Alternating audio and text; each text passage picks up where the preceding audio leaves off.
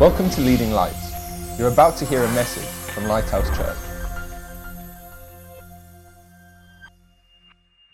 Hello again. We're talking about the parables of Jesus. You know, Jesus is a genius. He told stories in such a way that normal, simple people could understand them. And he told them in, in simple language, the language of the New Testament, is Koine Greek. Koine means common. It was the most basic language that everyone in the Roman Empire understood, not the classical language that only the intellectuals understood. And he also spoke Aramaic, which was the language of the people. And he told parables, which are simple stories. But when you dig into the parables, they are so rich and overlapping and interesting and profound. And his disciples asked him right at the start, after he told his first parable, the parable of the sower who sowed seed into four soils.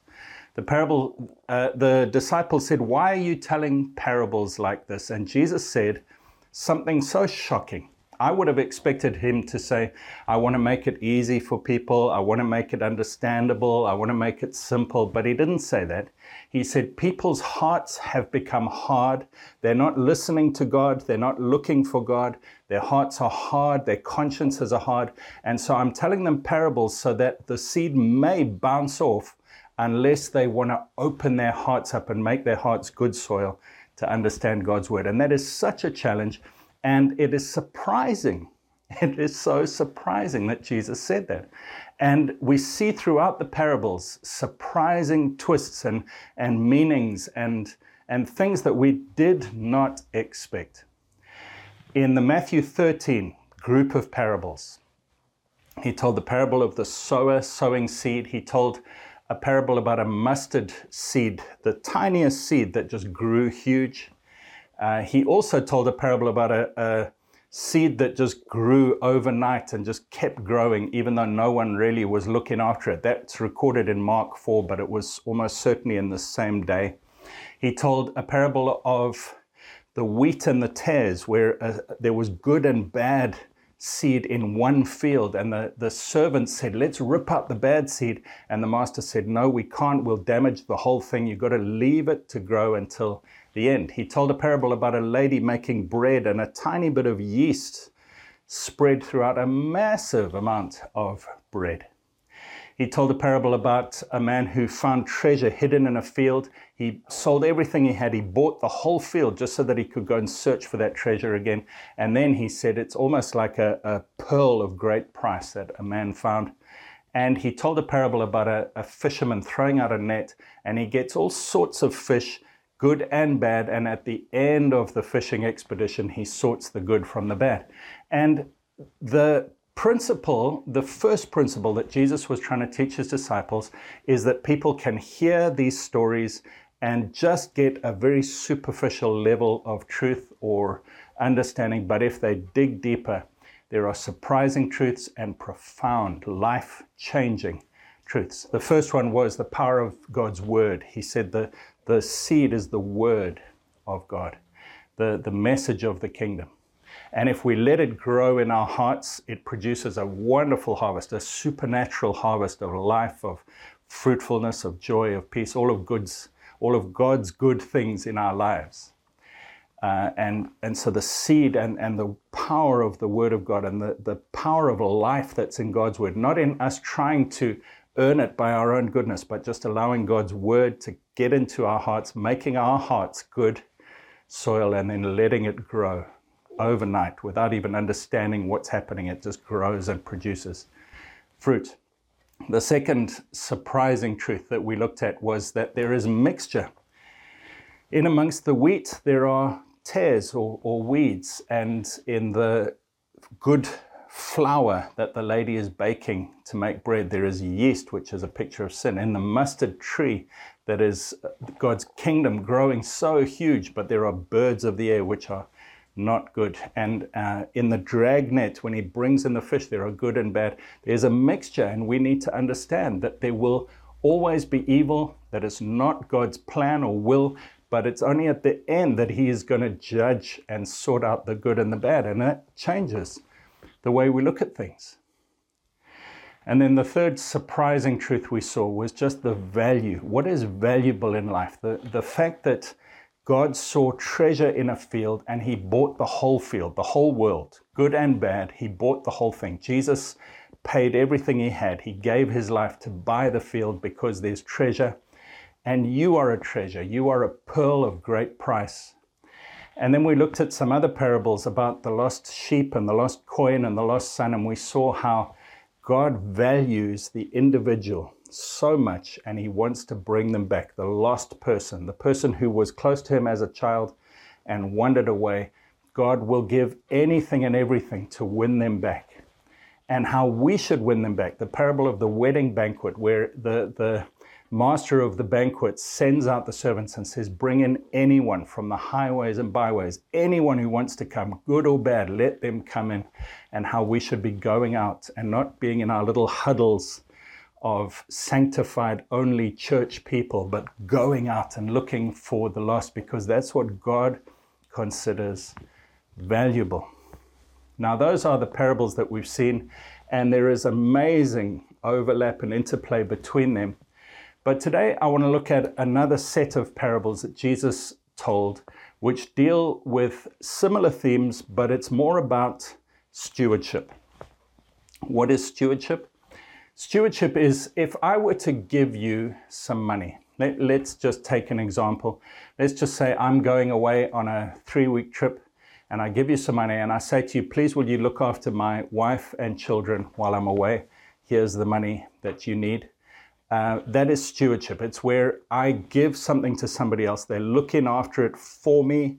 And when I get back, I'm going to expect an, an account or a, or a report on what they've done.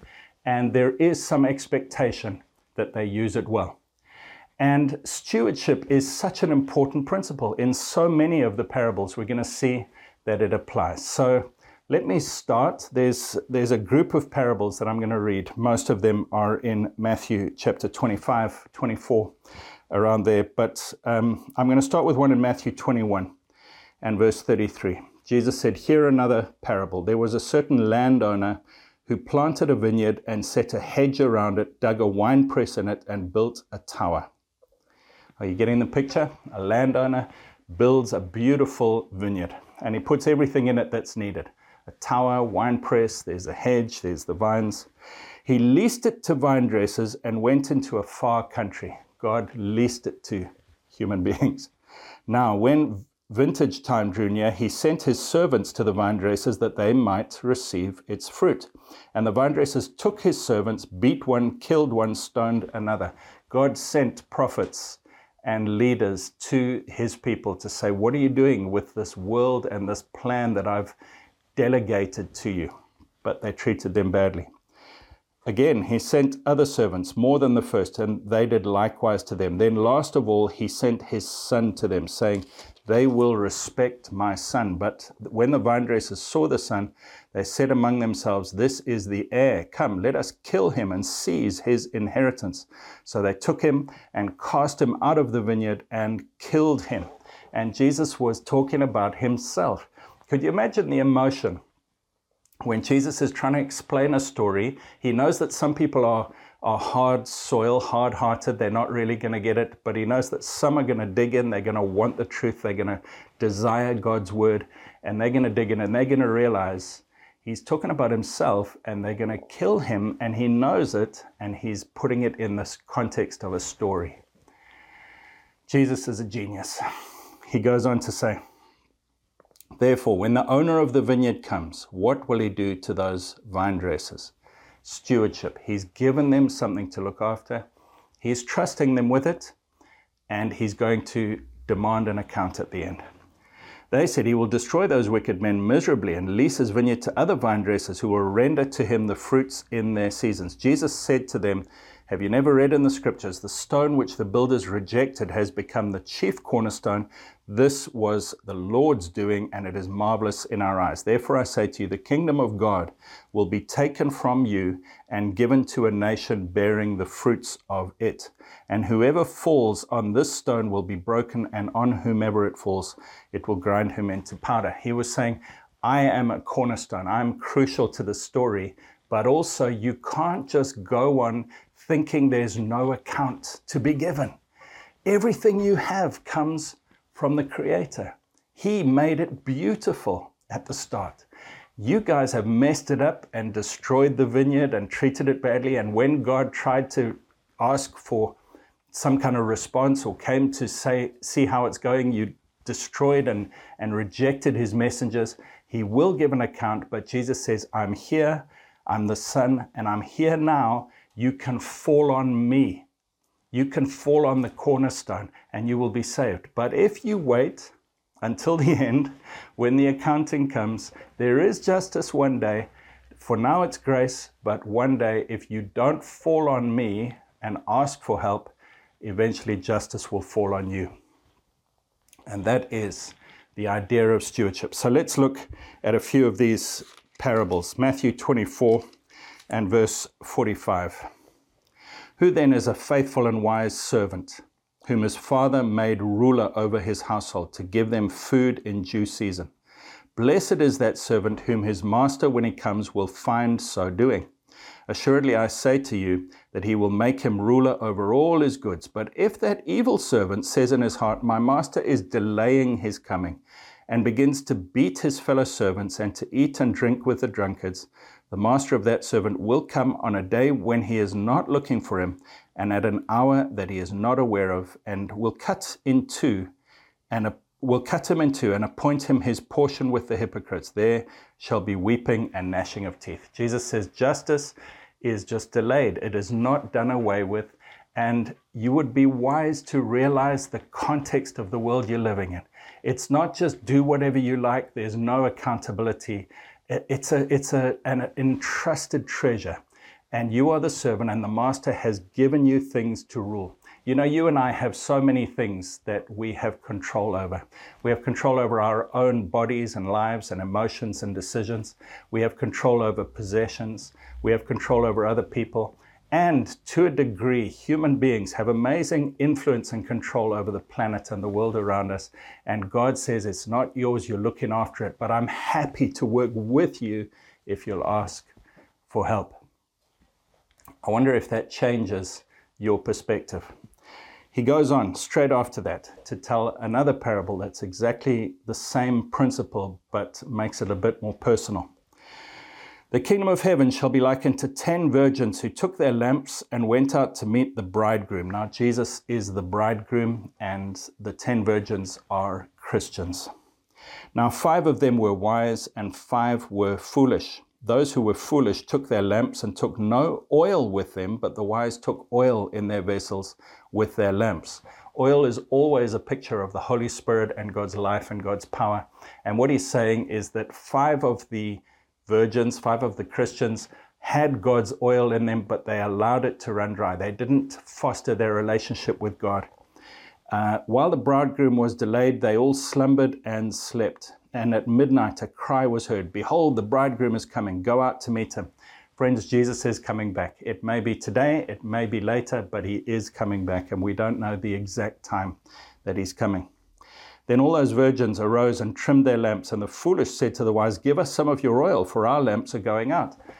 Some Christians said to those who were close to the Lord, oh, I've let my relationship go dry and dull and dusty, and it's just formality. I no longer have a vibrant relationship with God. Can I please be associated with you?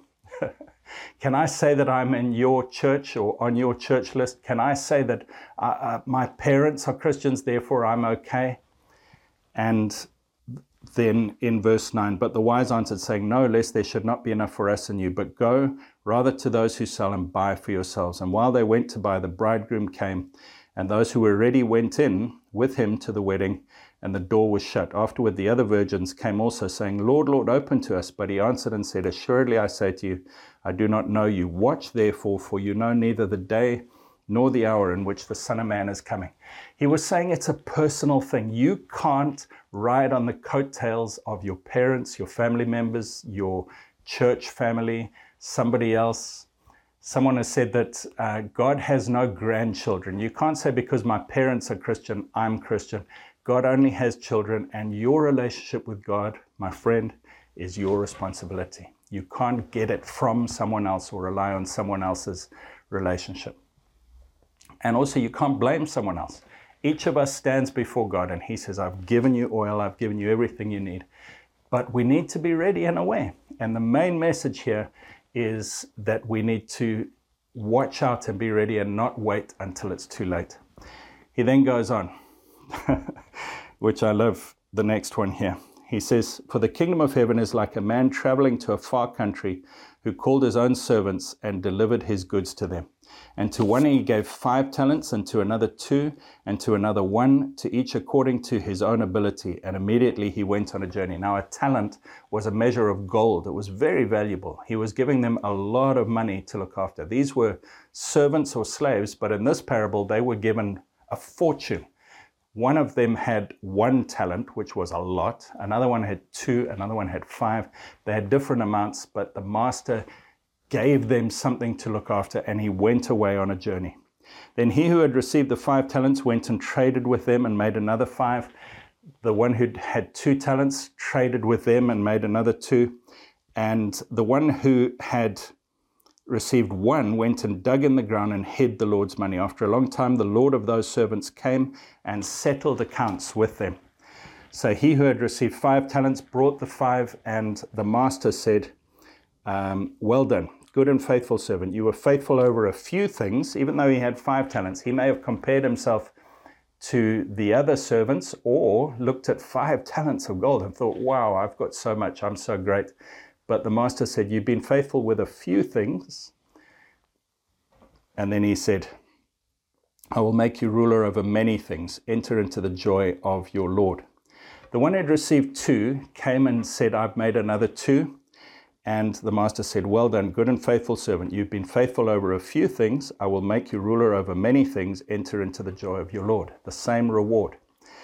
But the one who had received one said, I knew you to be a hard man, reaping where you have not sown, gathering where you have not scattered seed. I was afraid, and I went and hid your talent in the ground. Look, there you have what is yours. His Lord answered and said to him, You wicked, lazy servant, you knew that I reap where I have not sown gather where I have not scattered seed, so you ought to have deposited my money with the bankers, and at my coming I would have received back my own with interest. And he was punished. And again, we see stewardship. Now, there's a couple of really beautiful lessons out of this one. Number one, we may compare our talents. Now, you say to me, What are talents, Greg? Well, it's all the things God has given us. In this parable, it's money. But we in the English language have changed that word to mean abilities, talents, musical abilities, intellectual abilities, whatever they are. You may have received five talents, or four, or three, or two, or one. The first lesson is don't compare yourself to other people and think you're better or worse, because in God's eyes, we're all recipients of a small amount. And it just depends on what you do with what God's given you. If you've got two and you use those two, you get the same commendation and reward and pleasure from the master. He says, Well done, good and faithful servant. You've been faithful with a few. I will make you ruler over many. Come and enjoy your master's happiness. And if you've got five, don't be proud. Use them and make another five for the master. And there will be an accounting and a reckoning day. But the last person was ostensibly scared. He said, I knew you were a hard man. I was scared. I was worried. He had a wrong view of God. He thought God was giving him the talents as a way of trying to punish him. But actually, God was saying, Look, I'm giving you this as a way of helping you to do great things. And I'm full of joy when you use them. And ostensibly, he was scared. But actually, the master says, You wicked and lazy servant. And, and at the end of the day, God is saying to us, I've given you what I've given you. You may think it's a lot, you may think it's a little. You may compare yourself to others. You may have your own ideas of how God will reward you or punish you, but actually, God says, just use what I've given you. Use it. Use it for my glory. And we see in all of these parables the same principle. God has given us so many things. He's given us a vineyard with a winepress and a tower and a hedge around it. He's given us oil as the virgins had. uh, the, the servant who, who was waiting for his master. He's given us control over things. He's given us talents and treasures and time, the number of minutes and hours you have in the day. That is a gift from God, and none of us know when the end of our life will come.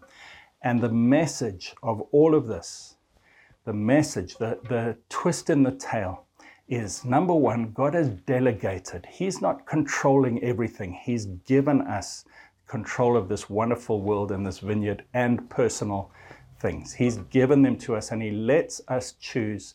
He's not pulling the strings. You can't say God is making every good thing and every bad thing happen because He's delegated. That's the consistent theme throughout all of these. He's given control to human beings. Psalm 8 says, The heavens belong to the Lord, but the earth He has given to man. Genesis 1, he gave authority to man over everything in his creation. And Jesus won it back from the devil. And now Jesus empowers you, dear friend, with the oil of his Holy Spirit to be able to use what God has given you. What has God put in your hand? You know, when Moses was scared in Exodus 3 at the burning bush, he said, Lord, I can't speak. I'm not able. I'm not qualified. And God said, What's that in your hand? Moses said, It's just a stick and God turned it into the staff, the rod of God that split the Red Sea and did great miracles there thereafter. God has put things in your hand, dear friend. Your relationships, your experience, your abilities, your time, your money and resources. Everything God has given you is a gift from Him. He's not given it in order to punish you, He's given it because He is excited to work with you to give you the ability to do great things for Him.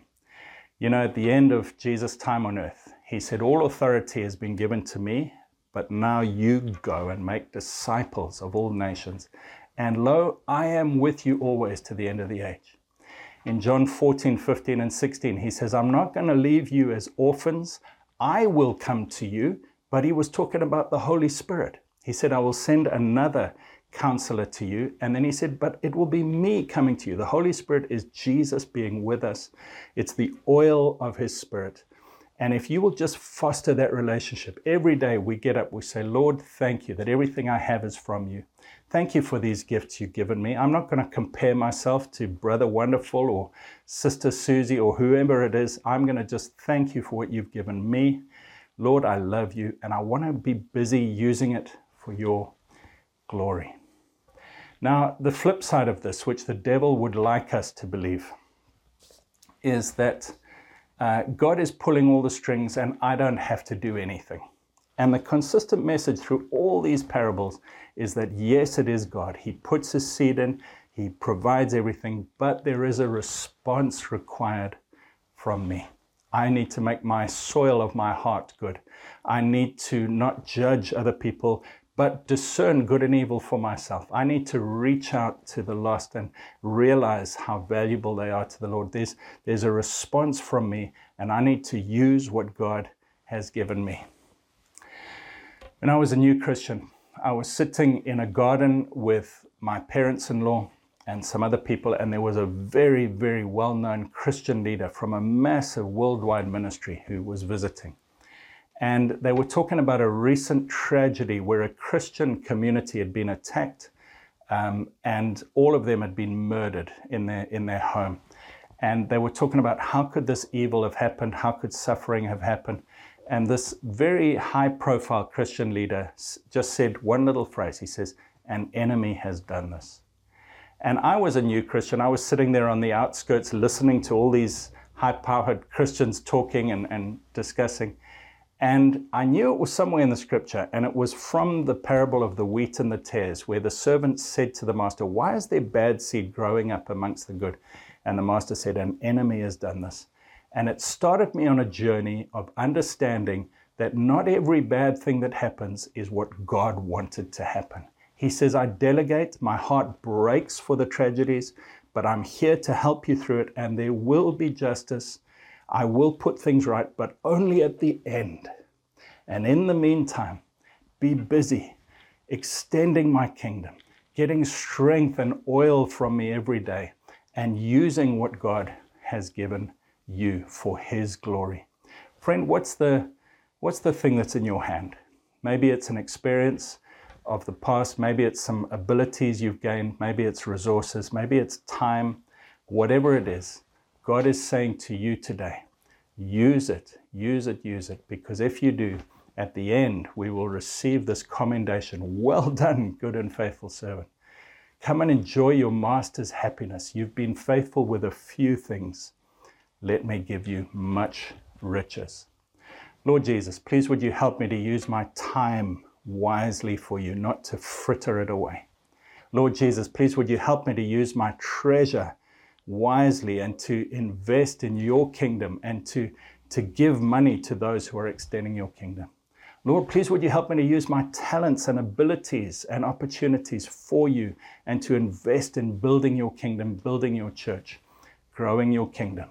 And Lord, help me to understand what is valuable to you, the treasure hidden in a field, those who are outside of the church, and help me, Lord, to be reaching out, always reaching out to love the lost, to reach them for you. In Jesus' name. Amen. God bless you. Thanks for listening. Please visit leadinglightsnetwork.com for more resources and subscribe to our podcast on iTunes. Please consider supporting this ministry by making a donation on the giving page at leadinglightsnetwork.com or lighthousejersey.com.